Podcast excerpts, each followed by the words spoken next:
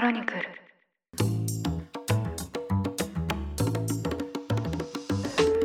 おはようございます。3月30日水曜日。ニュースコネクトあなたと経済をつなぐ5分間。パーソナリティの野村貴文です。この番組では1日1つ5分間で世界のメガトレンドがわかるニュースを解説していきます。朝の支度や散歩通勤家事の時間などにお聞きいただけると嬉しいです。さて何かですね、深夜にニュースの動きがありそうな時は、まあ私はですね、仕事からタイムラインに張り付いているんですけど、昨日もですね、ウクライナとロシアの停戦交渉が行われていまして、まあその結果がですね、日本時間深夜に出てきました。で、それがですね、まあ思った以上の動きになりましたので、今日はそちらを取り上げていきたいと思います。ウクライナとロシアの交渉団は昨日29日、トルコのイスタンブールで対面形式の停戦協議を行いました。ウクライナからはポドリャク大統領府顧問が、ロシアからはメジンスキー大統領補佐官が交渉団のトップとして参加しました。会談後、ロシアのフォミン国防次官は記者団に対して、相互の信頼を醸成し、一段の協議に向けた必要条件を考慮して、ウクライナのキエフと北部チェルニヒフ近郊での軍の展開を大幅に縮小することを決定したと述べました。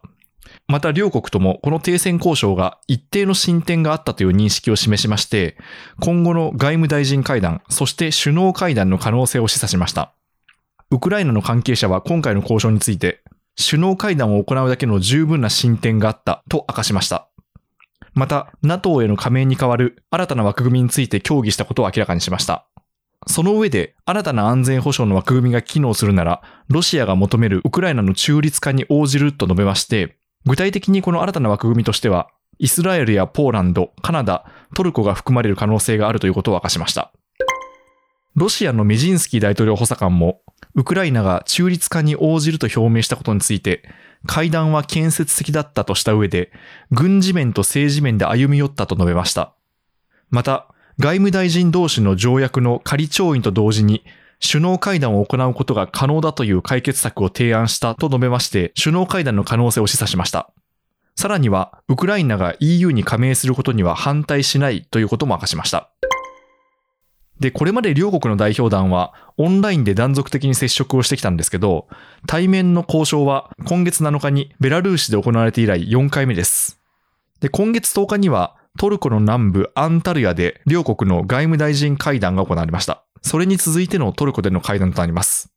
で、トルコのエルドアン大統領は協議の場で挨拶をしまして、戦争継続は誰の利益にもならない。あなた方代表団は歴史的な責任を負っていると述べた上で、交渉の結果が次のステップである首脳レベルでの接触を可能にすると話しまして、両国の首脳会談を仲介することに意欲を示しました。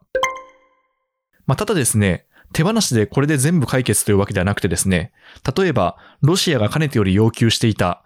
南部クリミアの独立承認や親ロシア派の武装勢力が支配している東部ドンバス地域の独立承認などについては、何らかの合意に至ったかは正式なコメントは出されていません。地元メディア、キーウ・インデペンデントのジャーナリストは、ドンバスとクリミアは平和とのトレードオフになると投稿しまして、この2地域の帰属については悲観的な見方を示しています。またですね、実際にロシア軍が活動を縮小するかどうかはまだまだ不透明でして、ウクライナ国営通信ウクルインフォルムによりますと、ロシア軍は昨日29日にも北部チェルニヒフを攻撃して350人以上が死亡しました。これまで膠着状態が続いていたウクライナでの戦争について進展があったことは間違いないと思います。で、この出来事にですね、マーケットも反応していまして、昨日は原油価格が下落し、アメリカの株価が上昇しました。まだまだ予断は許さないとはいえ、少しだけ光が見えてきたような気がします。ニュースコネクト、お相手は野村貴文でした。もしこの番組が気に入っていただけましたら、ぜひフォローいただけると嬉しいです。それでは良い一日をお過ごしください。